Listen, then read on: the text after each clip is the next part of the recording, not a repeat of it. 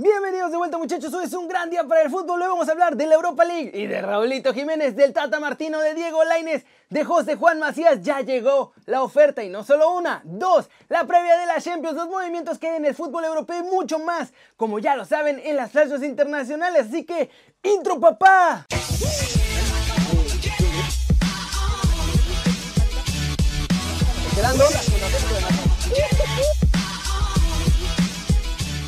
Y antes de empezar, me quedan algunos paquetes de la gorrita con su libretita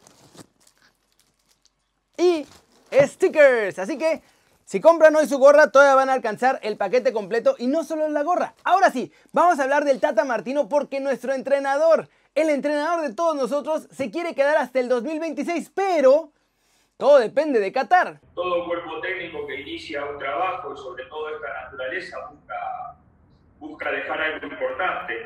Eh, en realidad, nosotros en, el momento que hablamos con, la federación, estuvo o está la posibilidad, dejamos la posibilidad latente de hacer este, un periodo que se extienda por, por encima del 2022 pero también hay que ser realista y hay que considerar en qué condiciones nosotros llegamos al 2022.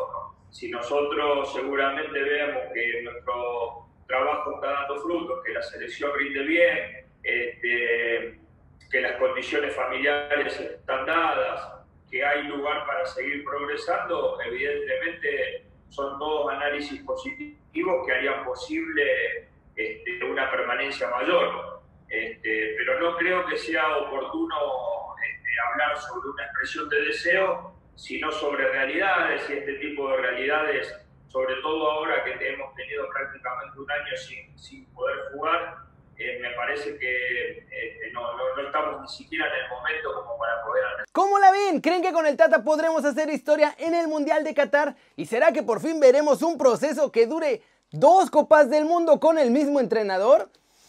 A ver si se puede, ¿eh? Siguiente noticia. Vamos a hablar de Rafita Márquez porque el presidente del Alcalá dice que nuestro Kaiser de Michoacán va a llegar al Tri y al Barcelona tranquilamente. Sinceramente yo creo que Rafa está llamado a cotas mayores y cuando Rafa ahora a finales de temporada saque el, título de UEFA Pro, que ya le habilita para entrenar a cualquier equipo, estoy convencido que Rafa va a tener ofertas de, de, cualquier equipo grande, ¿no? Y yo creo que Rafa debe aspirar a entrenar a un Barcelona, o el día de mañana poder estar en la selección azteca. Creo que Rafa debe encaminar sus pasos y los va a encaminar seguro ahí, ¿no? Entonces, entrar en Alcalá, pues las puertas de Alcalá siempre van a estar abiertas, ¿no? Pero para lo que Alcalá va a ser un orgullo es el día que Rafa sea entrenador de o seleccionador mexicano, decir, oye, el primer equipo que entrenó Rafa Márquez, no se olviden que fuera Alcalá, ¿no? Y estoy convencido que él también guardará con cariño esos orígenes aquí en Alcalá con nosotros, ¿no? Eh, para darte un equipo, no te van a dar directamente un equipo profesional, ¿no? Porque es complicado, al final un equipo profesional hay otros intereses, pero evidentemente, pues Zidane cuando está en el Castilla o en el juvenil, o, Raúl como está ahora con el juvenil y con el Castilla, o Guardiola en su día con el Barça B, evidentemente tienes que tener esa experiencia porque te lo exige la reglamentación en España para poder darte el título, ¿no? lógicamente eh, tú ves a Raúl y todos los domingos Raúl en el Castilla o en el juvenil está bajo la lupa de lo que está haciendo, todo el mundo le está examinando como entrenador. ¿Cómo la ven? Así empezaron Zidane, Guardiola. Puede ser que por ahí Rafa Márquez se convierta en esa figura que nos lleve a ganar títulos con el Tri, ya en el banquillo. ¡Oh, estaría buenísimo! Pasemos con noticias del mercado en México porque hay varias novedades y por fin muchachos, por fin.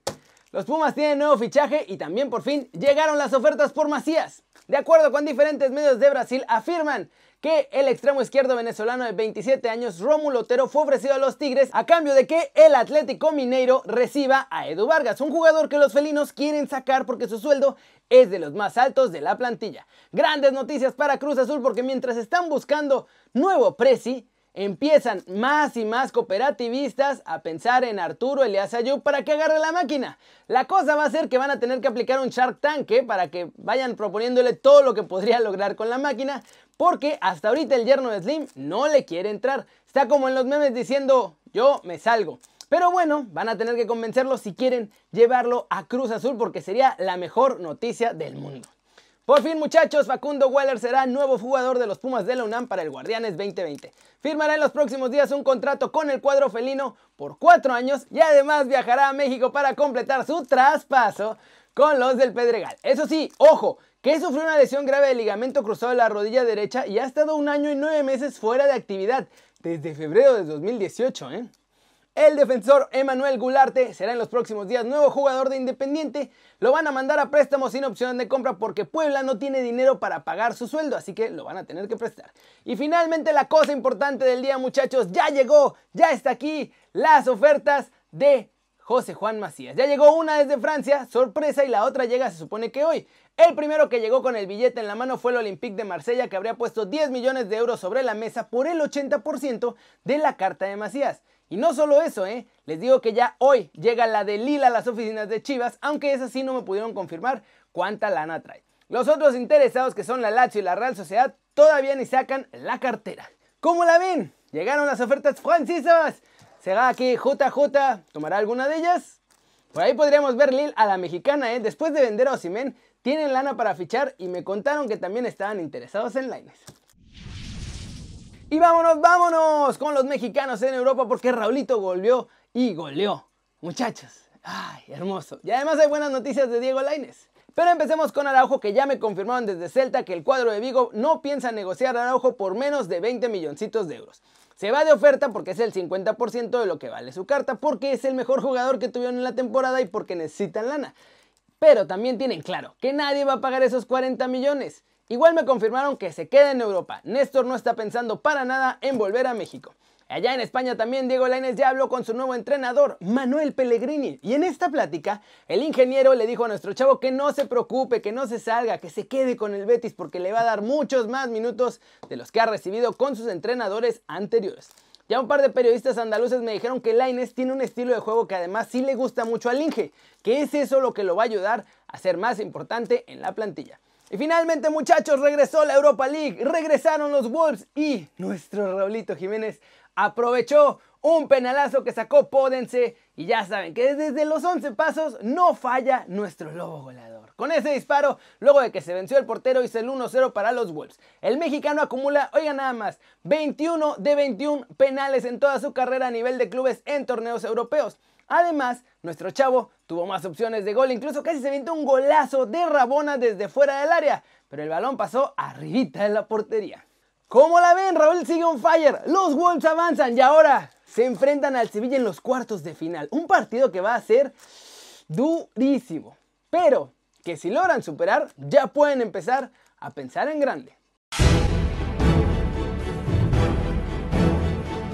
Flash News, Zenit y el Lokomotiv dan el inicio a la nueva temporada de la Liga Rusa en una semana y media. Los de San Petersburgo solamente tienen 13 días libres después de haber ganado la final de la Copa y conquistar el doblete.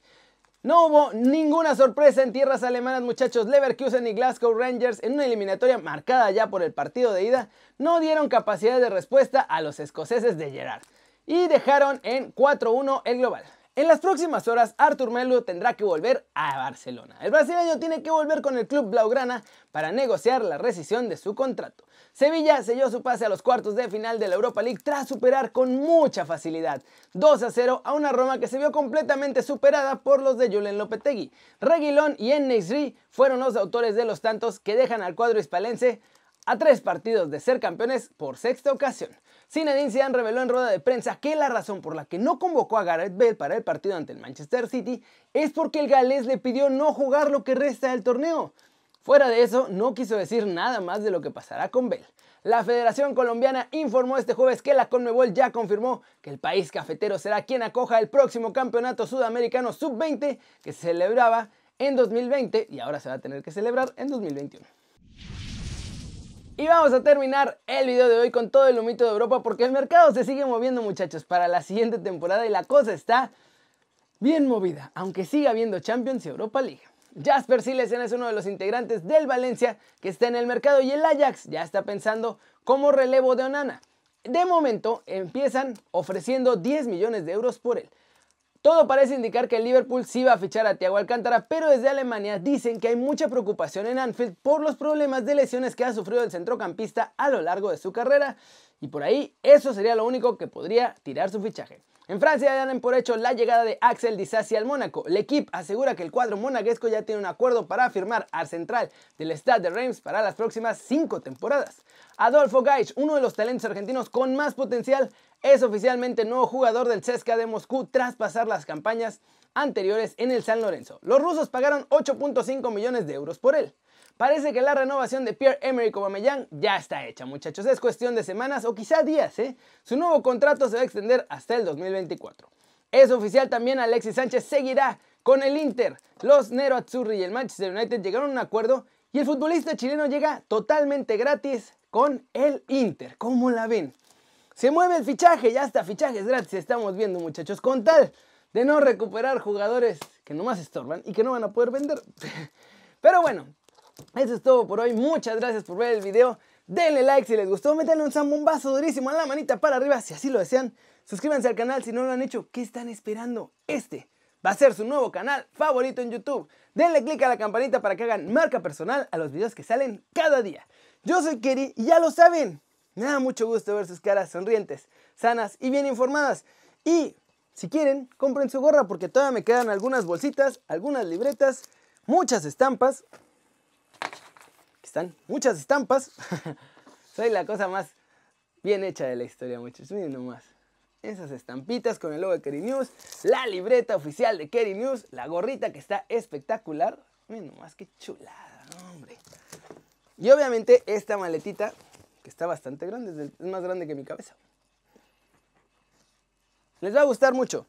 Pero bueno, gracias por verme muchachos, gracias por ponerme atención. Y, y... Aquí nos vemos mañana desde la redacción. ¡Chau!